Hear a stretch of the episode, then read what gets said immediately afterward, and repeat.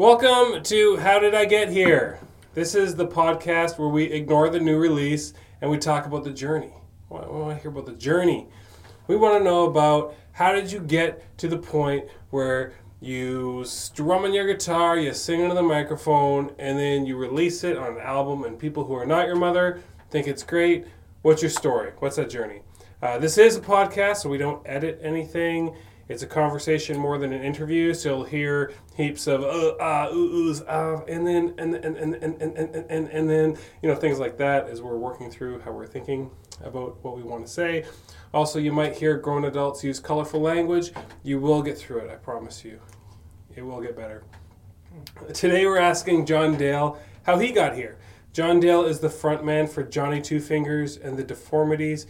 He writes songs inspired by his hometown of Moose Jaw and the people inside it and the things that go down. John Dale is a legend in his city, and people across Canada are beginning to get a snippet of the man that is John Dale. If John Dale's art had a thesis, it would be time and life are precious. Don't squander it to make other people happy and rich. So, John, in four words, how did you get here? I was. Swallow that microphone. did I swallowed that microphone.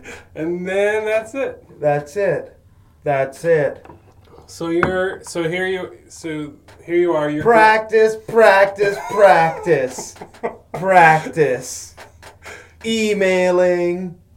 yeah. Lots of emailing. Lots of email. Saving my money Yeah. through other stuff that wasn't music. Yeah. And, uh, yeah. And friends and family support. Aww. okay, so so um I'm trying to imagine you. You're a little kid, you're growing up in Moose Jaw. Not It's- true. I was in, growing up in Buffalo Pound. Oh, I didn't know that. You're growing up in Buffalo Pound, and those of you listening who don't know what Buffalo Pound is, it's kind of a lake area outside of Moose Jaw. Resort village of Sun Valley, ladies and gentlemen. Yes, that's what it is. And it's nice, and the lawns are big. Probably a total bitch to mow, I imagine. But I didn't uh, really do that stuff. No, but so you're growing up out, My out dad's there. job.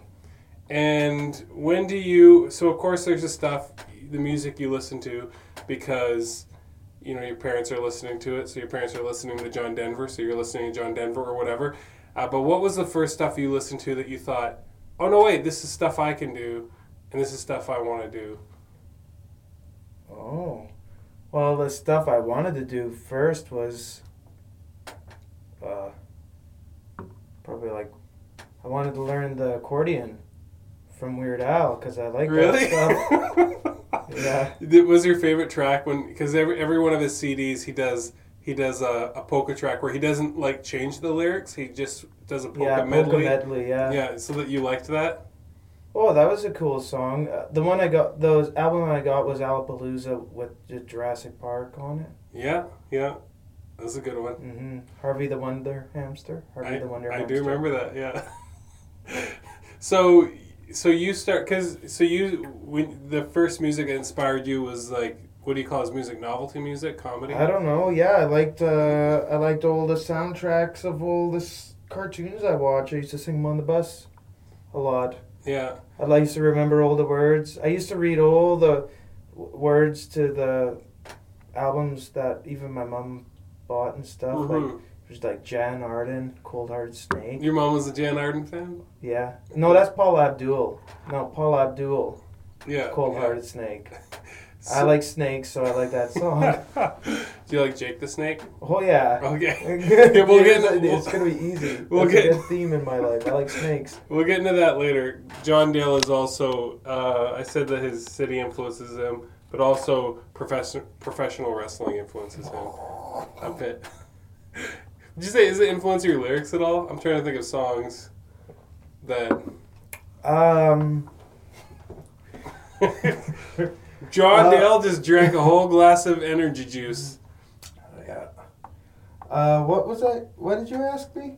I asked you if rest, I know Wrestling, ref, wrestling influences I wrote a your, song. your life and how you talk, kind of your stage persona, even. Oh. But but yeah, uh, a little bit. a little bit, yeah. Um, but actually, before we talk about that, I want to talk about so so you're being really influenced by Weird Al and that, and and cartoon soundtracks, which is interesting because that kind of still comes out in your music a little bit. There's a, you know, it's rock and roll, but there's this kind of carnival aspect of it that's kind of under the surface.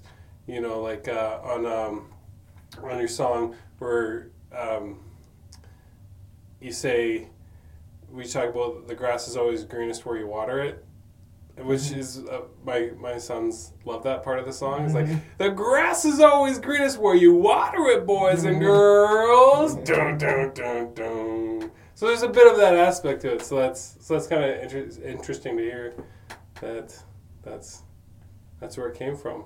Yeah. Listening to goofy songs. Oh yeah. And then wrestling, you said you're saying that that's the that plays a part. Oh yeah. Ow! I hit my head on something. But It wasn't me. I'm not that influenced by wrestling that I just start bludgeoning them. cuz cuz you're cuz okay, cuz when you not not necessarily like lyrics or anything, but I, see- I see like maybe wrestling influencing you like uh you know, saying- love wrestling. Yeah. It's like a guilty pleasure. Mhm.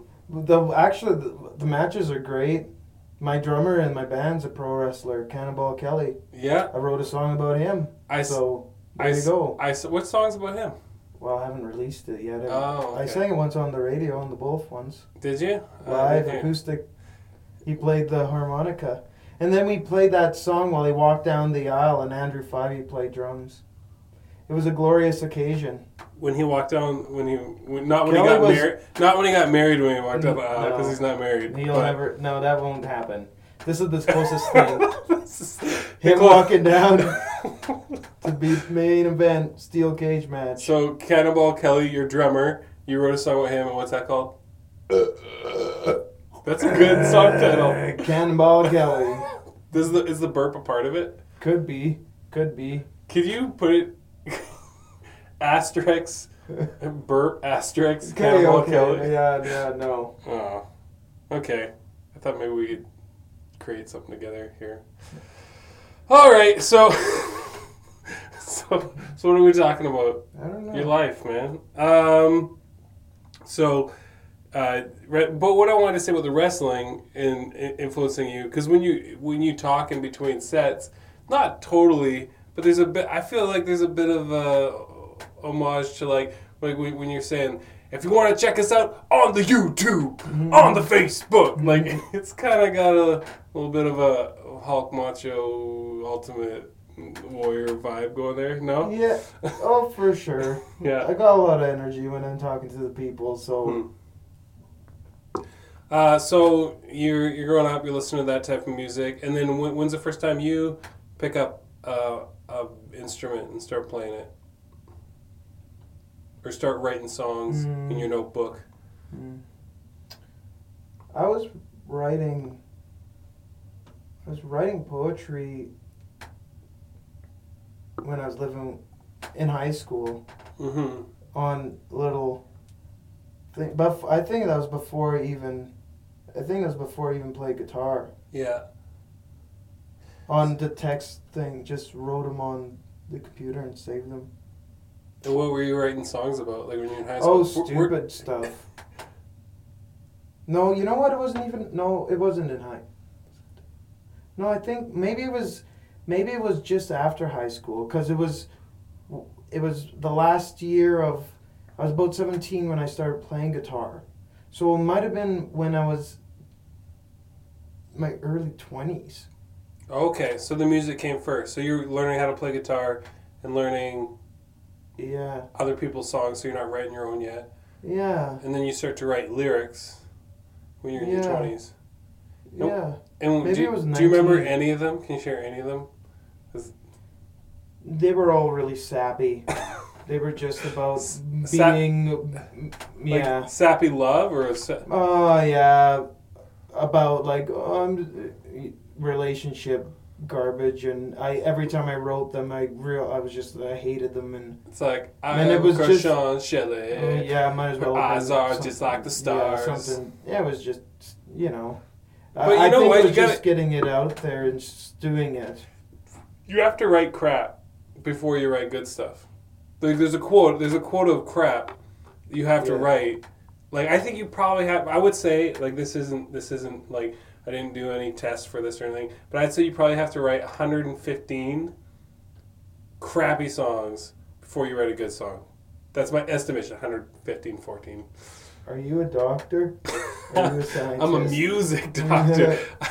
I, I and I remember and and to write all those songs, you have to be kind of delusional to a point Oh yeah. and think that they're good. Yeah. Like I, I remember there's this girl Alicia Burkett that I used to drive uh, on the on the bus on the bus with. I was like super in love with her. Like you know like when you see someone and you see, feel yourself getting happier than you should be. Yeah. You know, I was like so head over heels with her. And I remember when I finally brought up the courage to open up my notebook to her with all these songs I was writing. And I showed her the song that I just thought was the best. And I showed it to her. And then she read it and she said, Yeah, it's not very good. and I said, Did you see this line here? And I remember the line was, You gotta think all about love and hate, trust and doubt. And I was like, Did you see that line? And she was like, Yeah, it's, it's, it's really bad. and I, and, I, and I, even though she was someone whose opinion I respected and I really liked, I still I still had like American Idol thinking about it. I was just like, you just don't know, you just mm. don't know how good I am, and it was like probably forever till I wrote a good song. I don't Yeah. know, but you're writing sappy stuff, and then and then you start playing guitar and put singing to it. Well, really, the yeah, I guess. So, but I was, I started writing. I started writing really young. I wrote Mhm. stories when I was a kid with my grandma, like short stories and stuff like that. So you see, it's all connected. If you're good at writing stories, you'll be good at writing songs, or vice versa, or those skill sets are kind of know. the same. I don't. I don't know about. I, I don't know about. I don't know about that. Uh, everybody's different, I guess. But in, for my case, a lot of my s- songs have a little bit of a story. At least I think of it that way. As Yeah. sort of I tr- there's tries to be. Some of them are w- way more of a storytelling song than others. Yeah, it's. Uh, I, I wouldn't say they're always linear, like where it's like No, beginning, middle, end, but there's always like a story in it. being the ba- being Mostly. able to put your thoughts on paper is just something I've been used to. Mm-hmm. Yeah. So, And and, and then, but then I, but then yeah, because I'm really, I'm really trying to debate. I'm really thinking about that because I, because I remember I used to. I might have wrote stuff in high school though. Like I don't. It's I guess it doesn't really. that- I I don't know because it's so it's sort of a blur. It's sort of a, and I, because I wrote lots and stuff Mm-hmm. and I drew. I was really artistic. I drew lots and stuff, and Yeah. And was in, and then a lot of uh, English, like English class, and you had to do stuff like that. Mm-hmm. And I don't know if I just kept some of that to myself. Anyways, I wouldn't have shared any of it. I wouldn't have shared any of it. No. And then it was maybe it was the a guitar. It might have been I might have been doing anyways. But then when finally when I got the guitar, it all sort of happened. It's it was sort of Mm-hmm. the guitar thing though was more of a the songs that I enjoyed as writing were ones that I started after I did the guitar. Yeah. because I was, thinking about your songs when you talk, we're talking about stories and stuff. Um, because even let's say "Govern Yourself," which is a very like, it's not a story song. It's like you there's a message that like you shouldn't you shouldn't like want the government or outside sources to govern you. You should be able to govern yourself. Do yourself. Not and you're not talking about anarchy as it says in the song. Just talking about harmony as it says in the song.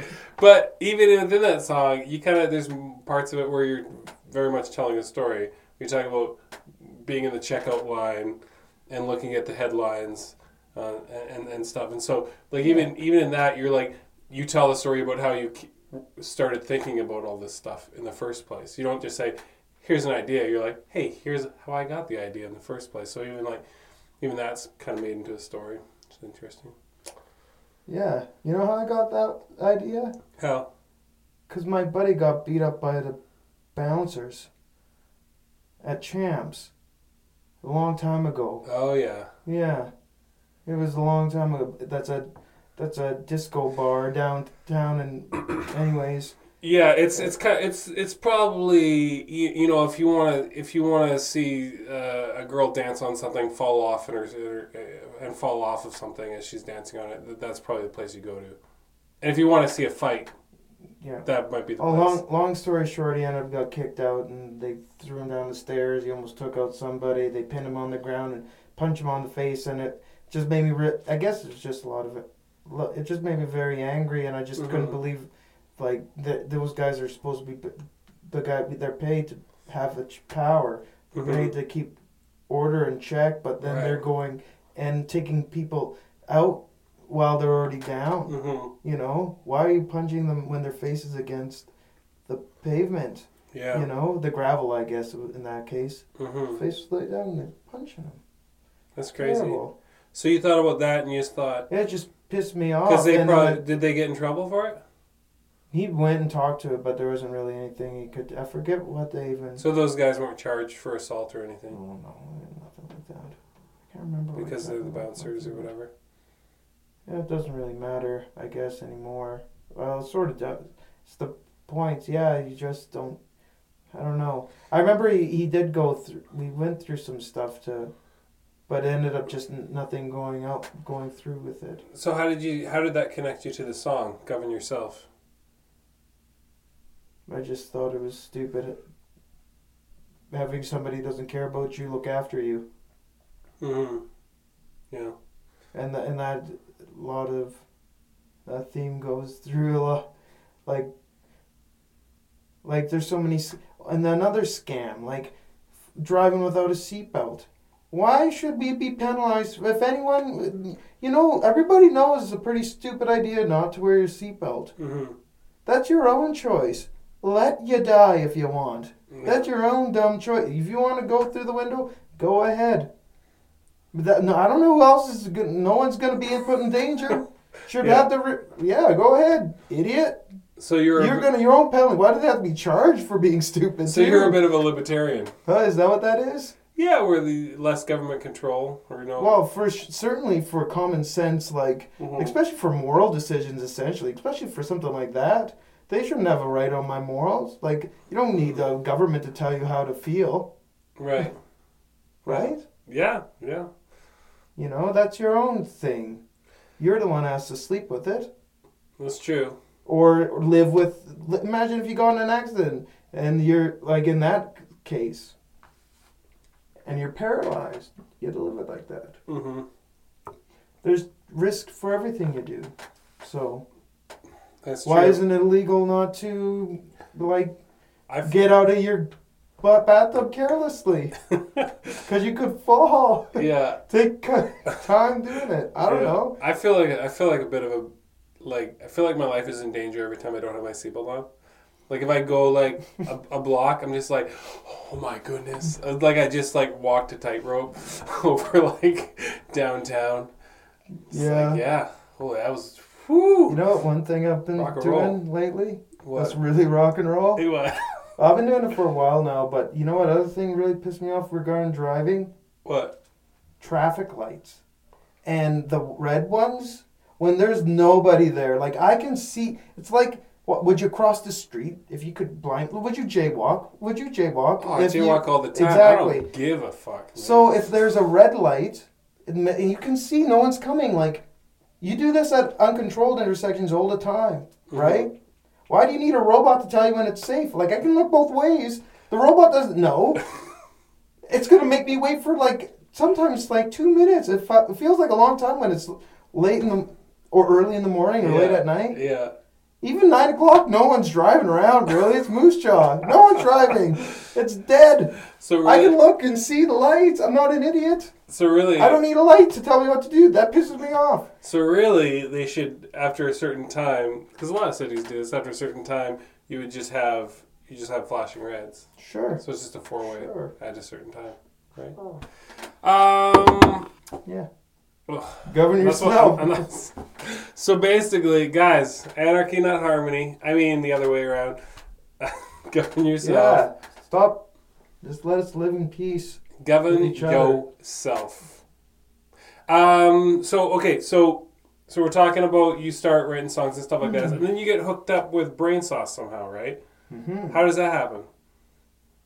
Uh, because a long time ago, I knew this. We had a, I had some music musician friends, and how did I? Because originally, Oh wait, fir- did you have any bands before Brain should No. Oh. no, no. So uh, you had some musician first- friends. Yeah, and there's two of them. There's one guy named uh, no, I can't remember who I met first, but it might have been Tyson Saman or Brody Moniger, one of the two. I met Brody through my sister and Tyson through this other buddy of mine.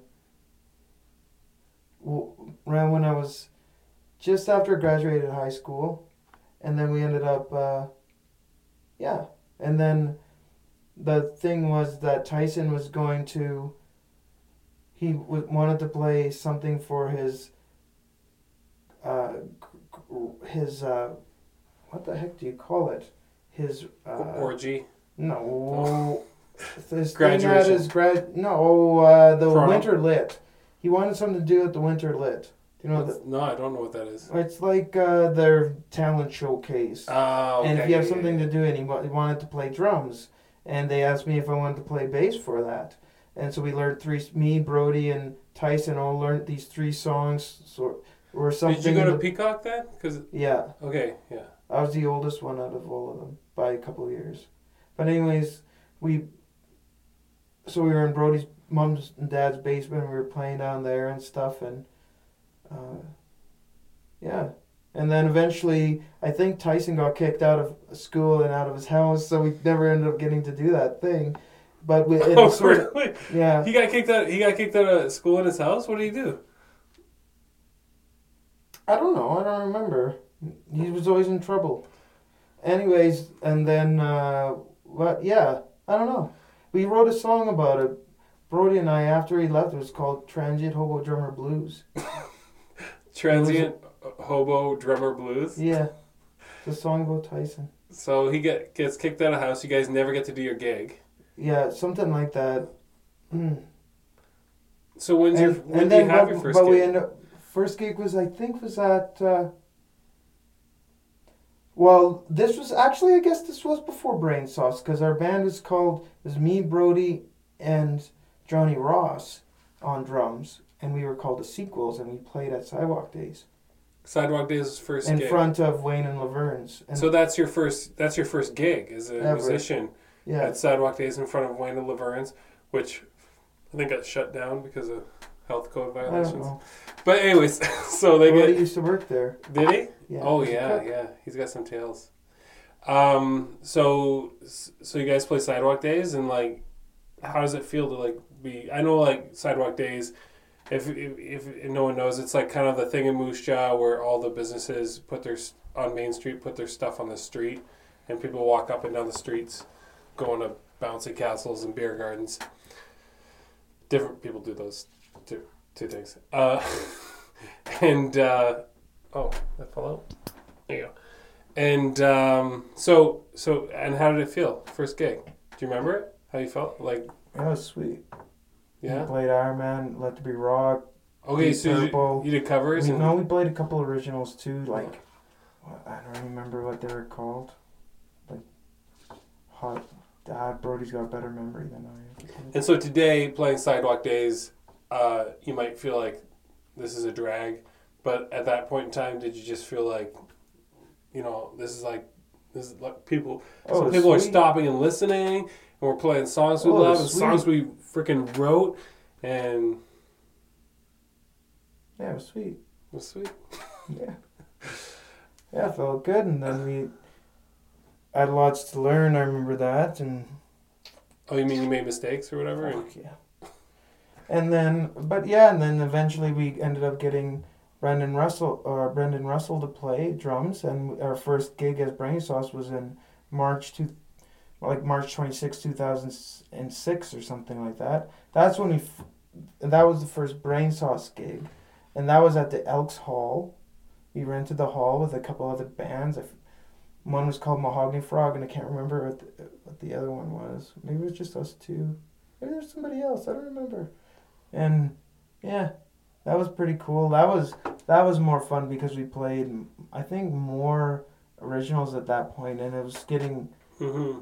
We worked on it a lot longer than we worked Yeah. on the other stuff before, and that's and we recorded that too, and it sounded sort of cool. And I remember sharing it with people and thinking like this was.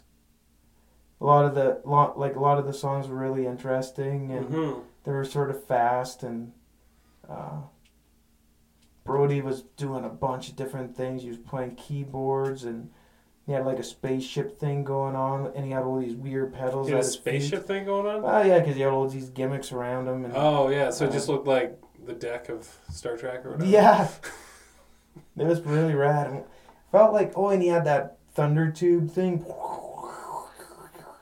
and just and then Brendan and I just played. Uh, I was really loud. He Brendan always wanted to make me play really loud, Yeah. and I'm down with that. It was cool. So, for people listening, like brain sauce, actually brain sauce. The first, the first thing I ever did when I came to Moose Jaw when I moved here was I went to a brain sauce show. It was like the first. I moved there in the day, and then that night I went to a brain sauce gig down at the Royal before they tore it down. Um, but for people listening, brain sauce was well, brain sauce was really a, a really interesting band, right? Because yeah, like Brody's writing these these interesting songs, and you guys would also do like theme stuff, you know, like you had you guys played that one show where you turned the whole space in front of the stage into a Wild West saloon, and then you guys before you guys started, you had uh, you had like a like a old saloon bar brawl breakout, and like what else? you guys did a bunch of stuff. Like what was some other stuff you did? You guys, I know I know you guys did a bunch of other weird stuff.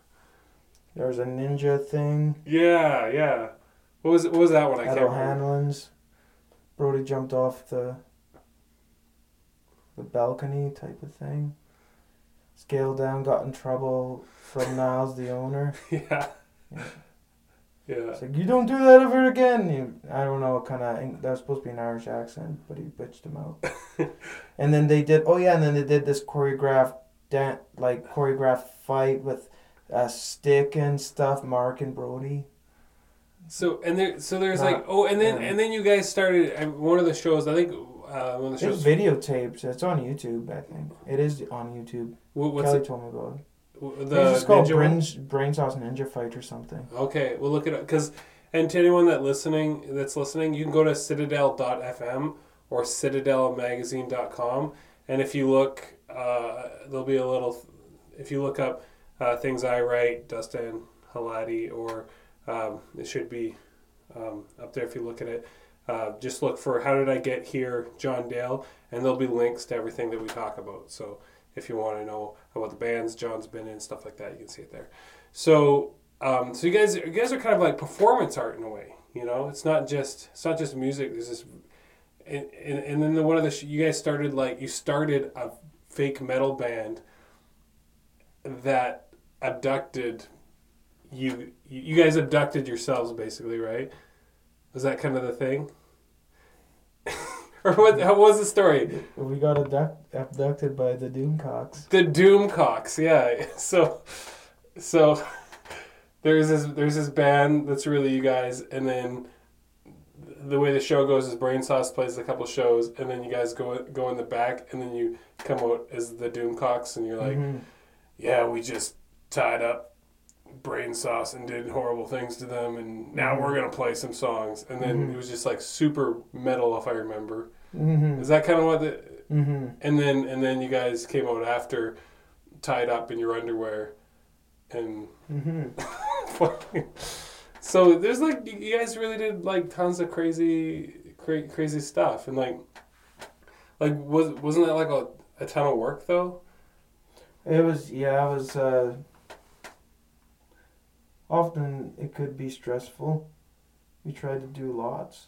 hmm And did you guys take that on the the like No, shows like and uh, and uh, a couple times like to Saskatoon, or, uh, but most of the time it was Moose Jaws. I don't know if we did anything like that or Regina. Oh yeah, I guess because of O'Hanlon's right, Regina. But besides that, uh, Oh, we did something in Calgary up at the ACAD, dressed up as, uh, like brain sauce slaves and stuff, and I don't. You dressed up as slaves? Yeah, because it was tied in with our, or we had a really ugly album cover, and with us all dressed up like being sold off or something.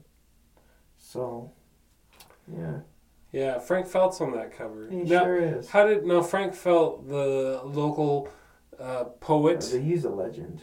Yeah, he is a legend. He's older. I don't know what is he. Po- Seventy-two. He's, He's- a poet, raconteur.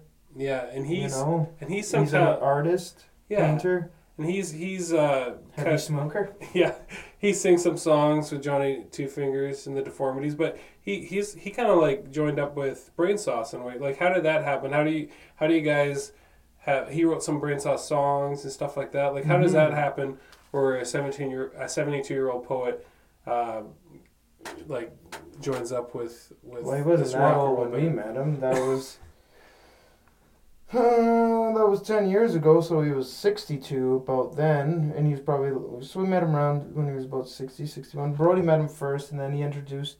Because they were jamming and stuff, Brody was Mm-hmm. playing guitar and he was singing and st- I remember listening to the tapes like this old guy sings. I'm like, oh, he actually sounds. Sounds pretty good. Yeah. Fairly unorthodox, but I thought it was cool. It's sort of bluesy and stuff. Mm-hmm. And then anyway, uh, he uh, had us place up above uh, bakery and so, of this big loft, and he let us jam there for about seven years. It was a great place Mm-hmm. for and not just brain sauce, but eventually Johnny Two Fingers played there. Uh, High Wind played gigs there. Uh, Lawrence Kitchener practiced there all the time. Those he support uh, Megan Nash was there. Uh, a lot of uh, a lot of people got to practice or play. Mm-hmm. Go Jeff played in practicing there. You know. Mm-hmm. So kind of his his uh, loft becomes this this place where bands can jam and It was called the out. it was called the Desert Stone Gallery. and you got and you wrote a song about it. Yeah. Called, He put his paint paintings and stuff all over the walls. hmm Yeah, your song about it's called "Ode to Cagliostro." Yeah, that's Frank's alter ego, the name of a spirit. So he says, Alexander Cagliostro. Allow me to introduce myself. My name starts with an A. Allow me to introduce myself. My name ends with an O. Allow me to introduce myself. I'm Alexander Cagliostro. And rhyme. Most of the time. Oh yeah. that's that's that's uh Watch out for the pings, man. that's a good impression of of uh, I've seen it plenty of times. of Alexander Cagliostro, aka Frank That's his poet performance art. So he so he becomes so you're so you're playing with brain sauce and why does why does that like what would you say is the height of the of the brain sauce? Would you, would you say like this is like The coolest thing that we did.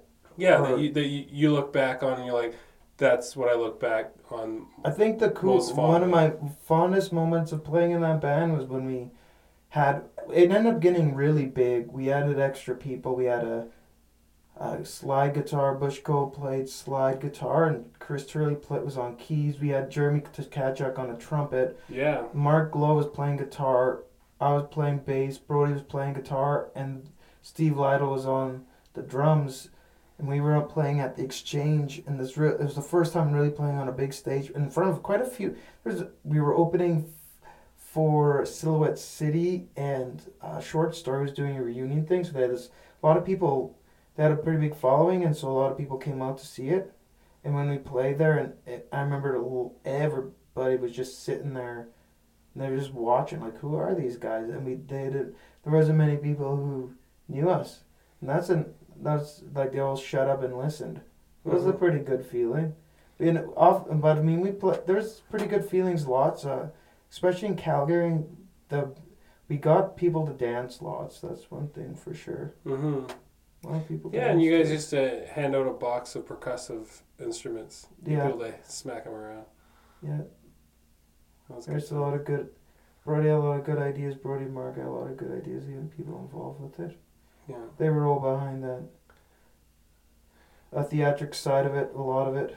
hmm hmm And so that so that's kind of the height. What, what, what's what's like the the low point where you're kind of like because if you're in a band for long enough, you're gonna have that point where you're just kind of like, is this worth it? Oh, this this, this, yeah, this there's sucks. there's a lot of stress involved in the practices and stuff, and oh, you pra- you're practicing Mhm. so much.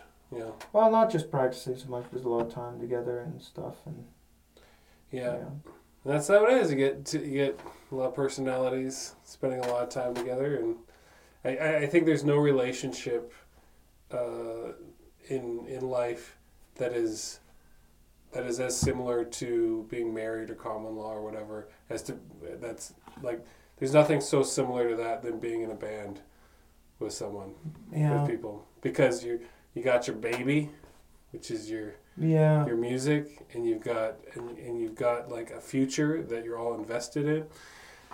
And uh, it could be great and it could be not and it's gonna have good times and bad times and i don't know like Mhm.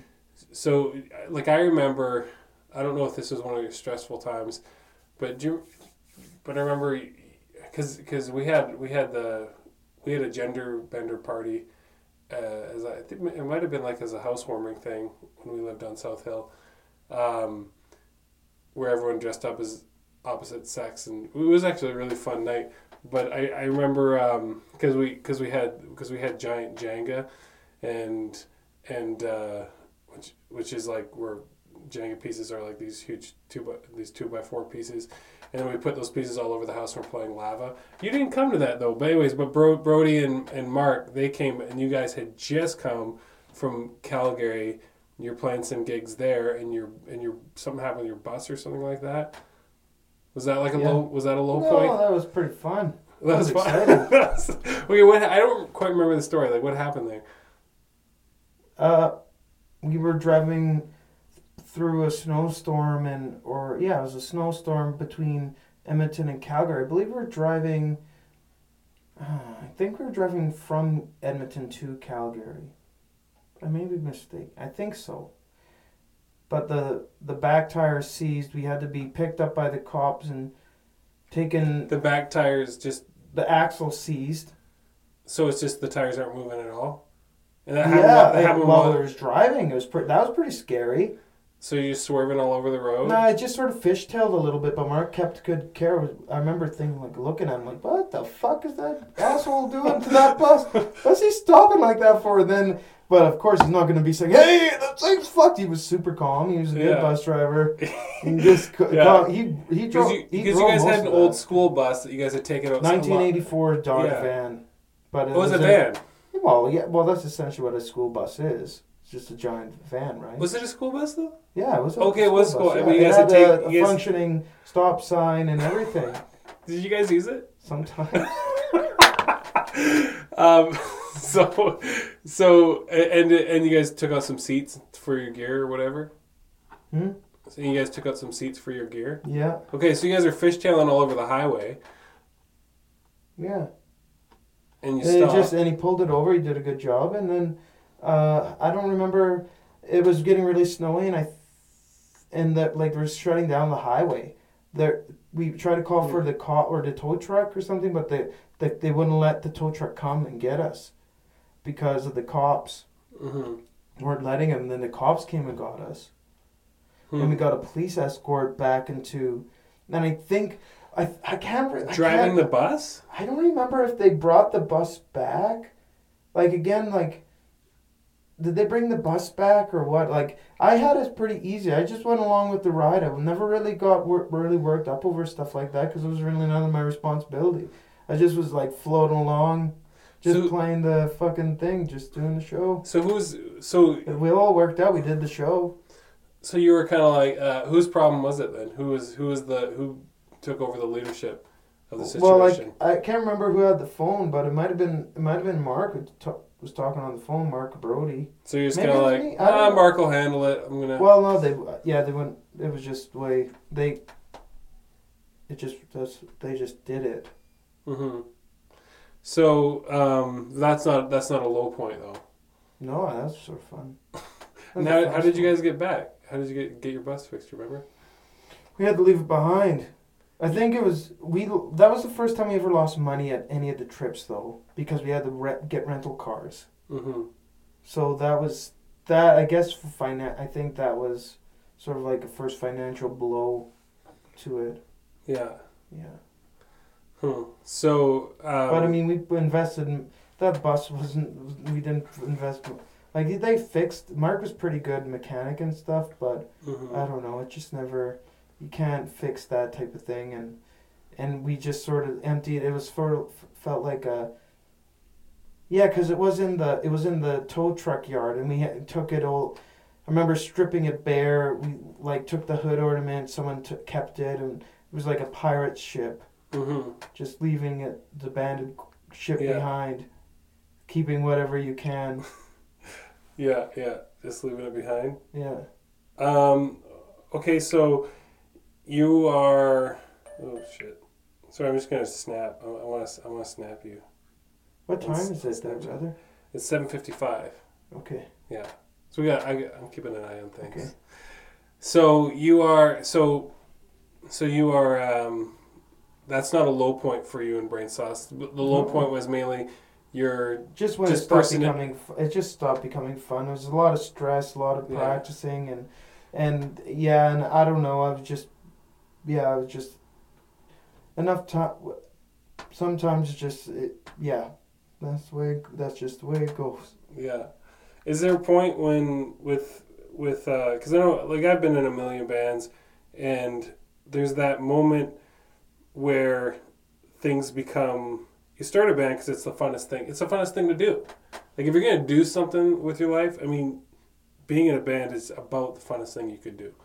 Um, e- even if it goes nowhere, I'm not talking about if you become like some rock god playing stadium shows or something like that. Even if you don't kind of go anywhere, it's probably gonna be the funnest thing you do in your life.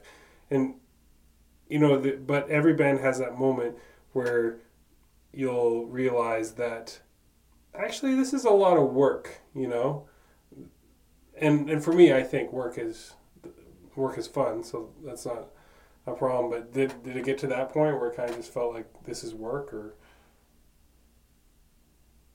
what for my old band yeah, well i i think it was more i, I just felt sort of uninvolved that's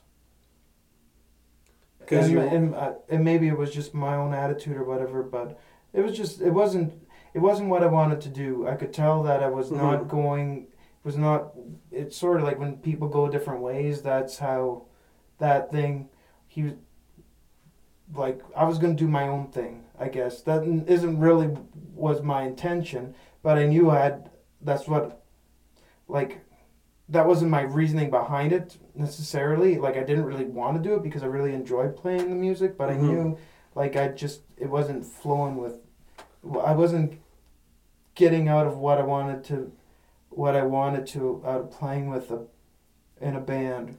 I wanted to be more involved in the writing and at that point I wasn't really doing that for it, it just that's yeah. yeah.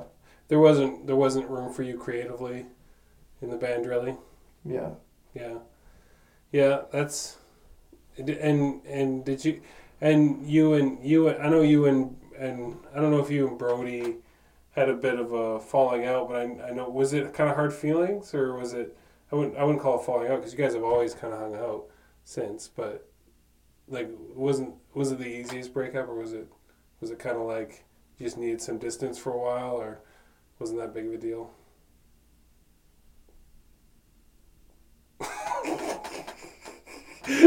you no comment. It's fine. but it's fine now, right? You guys are you guys are buds now. Yeah. It's all in the past, right? Yeah. Yeah. Okay. so, is that okay? All right. So, um, brain sauce ends just because will you will you you are you the first one to kind of jump ship?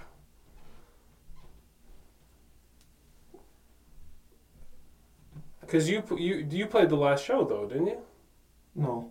Who is who who who is who played that last show at Summerfest? Winchuk played with him. Oh, okay, Yeah. okay.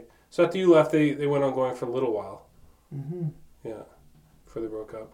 So you break up with Brain Sauce, and then you're like, "All right, I'm gonna do." And and when you left, it was your, it was your plan to start something new, right? Well, I was already doing something new at that point. I was already doing something of my own, my own solo stuff. I was writing songs of my own. Yeah. So you I hadn't was recorded anything yet, though, right? Uh no That John Dale and his cold. thing came Um, afterwards. That was sort of the that was the beginning of it. Yeah. So you're starting to write your own songs. hmm Well, I was writing them before. I was writing it, and I helped write.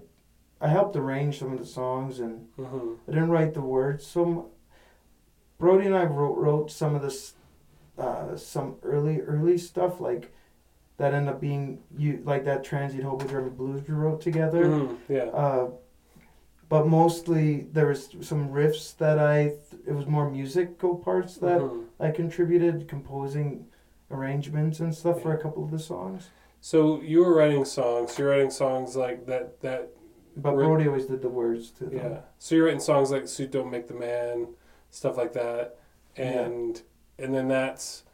Um, did you try to make those brain sauce songs, or were you kind of like, "This is kind of my thing," so maybe I should just start my own thing? Yeah, I just kept them to myself, I guess. And so and so you you break off and you start and you start doing your own thing. And I remember talking to you at the time, and you were very. Um, it was almost like you were like a man who had just had a revelation. You know, you're just like I don't want to spend my life like working a job I don't like. I don't like just to pay bills for a house that's too big for me. And you know, you're you're you're kind of and you're kind of like music is what I want to do. So I just got to find a way to do that. I'll work it. I'll work as much as I need to, to, to to to make the music happen. But I'm not going to throw my life away on stuff that that. And it was kind of like an idea you had that really, I've- think it it, it was a big part of your music. Um, even in one of your songs, you, you get fired in one of your songs, right? Well, I quit. yeah. Um, He threatens being fired. Threatens get fired. Yeah. Did that actually happen? That that whole interchange in that. Uh, what's that song? So, what's that song called so, again? Uh, uh, That's on your new album, right? yeah, I wasn't so aggressive in real life. Not so hostile. but it was something similar to that happened. I was What's the song called again? working all night. Working all night, yeah. I just my I was working as a I had a job at a, in an office, and it was a I had more of a book like a mat like a controller role in it, Mm-hmm. and then eventually it just uh, it uh it, he wanted me to my boss he's changed my job into wanting to be a, a secretary Mm-hmm. And being there from nine to five to watch the phones and it wasn't very busy office at all and I just felt like no way. And then the next day I came back and I said I quit but the whole it wasn't anything like but it was that sort of what that is more was the more that's realistic is the like when I was working I was working a a sales job and then I was doing the things with the band, working at nights and staying up Mhm. really late. I was always up really late back then. I had trouble sleeping and stuff. And uh, yeah, so that's where that had to and always waking up really early and Mm-hmm. yeah. And then it was just sort of a lament, and I didn't want to make it like it was just a blues song, you know. So Yeah. So yeah, and the like the big part in the middle about working the same job, like nobody likes their job. That's the way it's gonna be. That sort of was, um, uh, my my dad usually would say stuff like that. He always like, "Don't be a baby. Nobody likes their job. Fucking buck up. You gotta Mhm. work." Everybody hates it, and and I was determined to find a job that Mhm. was not going to totally crush my spirit as most of the jobs after that job I ended up like I remember I was totally unemployed, I had no plan. I thought I was gonna play gigs and stuff. It was Mhm. sort of I had no plan whatsoever. The gig thing, you know, didn't work out. I did make money once busking at Park Art. That was Mhm. cool. That was sort of scary. Never did anything like that before. But made like killer money. But how often does Moose Jaw have a like a group of people all together like that Yeah. with money in their pocket, just wanting to throw it at artists? it doesn't happen very often. So no, no. it was a nice experience. The other, the other time, like, uh, yeah, Well, because creating music in Moose Jaw is a hard thing uh, to become sustainable, right? And so, right. Oh yeah. So, anyways, yeah, and then I found another, another. I think that's after I started doing, uh, started selling knives. I think. oh yeah, Yeah. for Vector, yeah. You were pretty good at that, if I recall. yeah, I was pretty good at that. But that gave you the ability to kind of have your own hours too. Yeah. Because there's a whole like there's a whole world like it's not just us here. It can't be just us here. I mean, there's a whole world of people working jobs that give them give them the flexibility to do the things that they really like. Because the jobs aren't the things that they really want to do. The jobs are the means to, Yeah. to, to the end really and it's and it's uh it's a that's a difficult reality because even a place like Saskatchewan where we only have 1 million people in our whole province which is quite large uh, quite quite a large area um, it's difficult to make a living doing this type of thing and I feel like the, the society around it c- kind of has um, you know, because in every society there's there's almost kind of like rules, and I feel like making art, being in music, being in music, it's like you know, like you said with what your dad said, it's not that's not even seen as real work. You know, it's kind of like buck up, work that job you hate. Mm-hmm. Why you know don't do that music stuff. That there's no future in that. You know, and maybe there maybe there is, maybe there isn't a future in it. But the the fact is, it's like you know, it's if you if you're an artist, it's gonna kill you if you don't do it. You know, and so I don't know. It just seems it just so I don't know when I when I your first your first uh, album that's just you and the guitar and then even good eating, I really saw that as part of like your thesis, like what you're kind of trying to get across through your art. You know. Um, and so you do do it, you know. So you start fir- first. It's just you, and you're playing a lot of so- solo stuff. And then how does how does it happen that you actually start a band? I started doing like open mics, uh, like the with uh, at the Waves of Fury. Mark uh, Lowe from Brain Sauce used to put those on. So I used to do du- duos with Cannonball Kelly. He used to drum and he's pretty good. He used to do like he always does lots of rolls and stuff. I thought he was pretty sweet, and he was a wrestler too. So I thought that was cool too. And we like lots of the same music. Hmm. You know, we got along pretty well. We liked jamming the blues and stuff, and and liked really heavy, well, thrashy type of stuff and being loud. And Kelly, I don't know. I think Kelly liked playing with me and stuff. So yeah, and we played at the Palmer Church, and that was one of our first gigs, and outside of uh, Frank's place. Then we ended up playing at Nevada Nichols. We were one of the last bands ever play as a duo. So we were a duo for a few gigs, and then eventually started adding bass players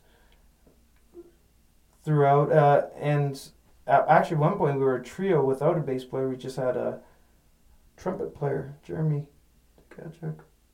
That was interesting.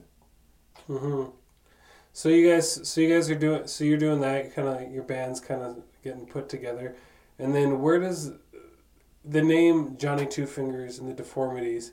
That's that's something that that wasn't even your idea, right? No, it was Frank's and Kelly's idea. Kelly came up with Johnny Two Fingers, and Frank added into the deformities.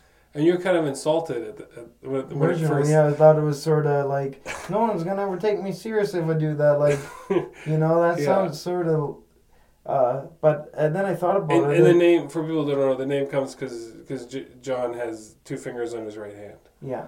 and so and so they thought because I because I even get the impression. Do you feel? Do you feel? Because sometimes you'll put on your stuff. You'll put "living the gimmick" since since ni- yeah. so do you see that? Do you sometimes feel like, oh, why did the guys name the band this? You know, it feels like a gimmick. Oh no, uh, no, I know. Well, I know why. Like I know why they did. It's like I feel like it's a, like an old, like a lot of old blues singers and stuff had fake names or stage names or whatever. Yeah. I was I was tossing around ideas of a stage name, Mm-hmm. something to you know something else. I uh, yeah. Does anyone? Do you ever? I I love I love the name. Every time I tell people, I always get some sort of res- response. Usually, they'll laugh, or they'll go no, like as no, no, you wouldn't do that. As if I can't. They they almost and then they're almost like offended for me somehow. You're like, Thanks, it's my I band guess. name. Yeah, exactly. Thanks, I guess. Yeah. I don't know. Yeah, it is. It's funny. Well, when I t- when I s- tell people because I, I talk about your band all the time, and whenever I tell people about Mm. about your band that they don't they never don't know you or haven't don't know your music or uh, it usually comes across they think it's they think it's sexual Oh, like Johnny Two Fingers. Yeah, he likes to go to the drive-in and lift up the skirts of the ladies, you know. Well, Johnny Two Fingers, you know. that type the drive-through, eh? Dri- I mean, dri- the drive-in, not the drive-through. he likes to order some shakes and fries, and well, it's yeah, that's I don't know. Is that a thing? No. No. Okay. um, have you had it, anyone ever come up to you and not call you by your name, but like be like, "Hey, Johnny Two Fingers," All the time. all the time? Yeah, especially in cities that aren't here. Yeah. But even in the city, sometimes, yeah, hey, two fingers, come over here. I don't know. Yeah. Yeah, yeah. That's funny. So, and that's kind of when you guys got your um, your first big article in Noisey, uh, which is uh, Vice's music thing. And that was mainly because the the girl who wrote it, she's got two fingers or something. Yeah. Yeah, and she was like, "Hey, this guy." Yeah. I, I think that's she was. She saw a connection there, and she act- she was, she was one of the best interviews. That, yeah, It was a great article. yeah. She wrote, asked a lot of good questions. And that was all email correspondence. Oh, that was all through email, the Mhm. questions and stuff. Yep. Oh, Yep. It just felt like you. Yeah, and then she rewrote it. Uh, like that's, I I've been another. I've done that before, and, uh, and the person didn't. Uh, they just post, they post like the questionnaire just as a questionnaire. Yeah. Doesn't have the same when you rewrite it, and it has you can make it look like it was. Uh, Yeah, she's a Yeah. pro. yeah, she's great. What's her name? Let's give her a shout out. Hey, Grim Shelly. Kim. What? Kim, Grim Kim. Kim what? Grim Kim. Grim Kim. That's her name? Yeah. That's Kim bad. Kelly. That's badass. Grim Kim Ke- Kelly. Kim Kelly. Kim Kelly. All right. And uh, and you guys got a lot of buzz out of that too, right? Yeah, I got a lot of uh, a lot of visits on the YouTube on our YouTube video. The two links that she posted, it sort it doubled. It gave it went from two to four in a couple days. It was it was it was pretty interesting how I wish it uh, resonated in more music sales, but uh, to be truth be told, it didn't really do anything like that. So, No. but it People did. aren't going to buy music. Uh, but yeah. Yeah. Oh. That it, it does kind of suck. Like who's who is buying music nowadays? People who are really into iTunes might buy it. the only people I see are the people at our shows. Yeah, you'll buy a CD. No, but and, you'll uh, buy a and CD once in a while, you, you know, for most gigs, you sell a few CDs, few. T-shirts. Sometimes it's more T-shirts. More often than not, it's probably more T-shirts than even CDs. That maybe balances out. It balances out. Yeah. Hmm. Yeah. Um. So what do you guys? So what are you guys doing now? What's the future for Johnny Two Fingers and the Deformities? Well, the we're uh, gonna be playing some summer festivals coming up. Gateway Festival, Yeah, that's a good one. uh, which is really awesome, and I guess it's Ness Creek first. Ness Creek, up northern Saskatchewan. That's on the Mhm. sixteenth at their after hours t- tent. There'll be uh it'll be uh, from what I heard it's gonna be a great it'll it should be a great uh, time and then we'll be playing at the Gateway Festival too in Bengough, which is pretty cool. That's where my dad was born. There'll be a lot of so there's like family ties there. But anyway, Mhm. uh, there'll be a lot of cool acts. I think uh, uh, Fred Penner's playing at it. Is Corb Lund playing at it too? Yeah, he is. Yeah. Uh, who else is? Is the Stampeders playing Uh, at that thing? Surf Dads. Um, uh, who else? Um, I don't know. What, some- whatever. Sloan. Sloan yeah. Sloan. Yeah. Yeah. There's a lot of good ones. The Stampeders are playing. Yeah. Oh, okay, they are. Okay. Yeah. Yeah. It's gonna and be. then uh, and then. I'm and uh, trying to figure out how to book a tour out to Montreal and back. And that'll be in the end of October. And, and then the, in October, we're playing at Moose Jaw and the Mae Wilson Theater. cool. October 22nd. So after you've we've taken a journey through your musical life. A little, yeah. Yeah, we've walked. We've we tiptoed through the through the tulips. We've taken a look. We've we've seen we've seen little little. Well, no, I guess you I guess you're older. I guess you, we saw early twenties, John, and you're writing songs in your notebooks about about uh, girls, and and then we took the journey to where you are now. So what, what, would you what would you like to say about having having talked about all through your musical journey? What do you think? I don't know if you heard it, but I farted. That's what you think. Farts, man. Okay. Well, thanks for coming on, man. That was Thanks awesome. Thanks for having me, Dustin. That's John Dale's journey. Thanks for listening. This is How Did I Get Here on Citadel.fm. Check out our website, citadel.fm or citadelmagazine.com. And uh, you, you guys did it. You listened to a whole thing of How Did I Get Here once again. Uh, you're probably losers and have nothing better to do. Amen. Be a loser. See you guys.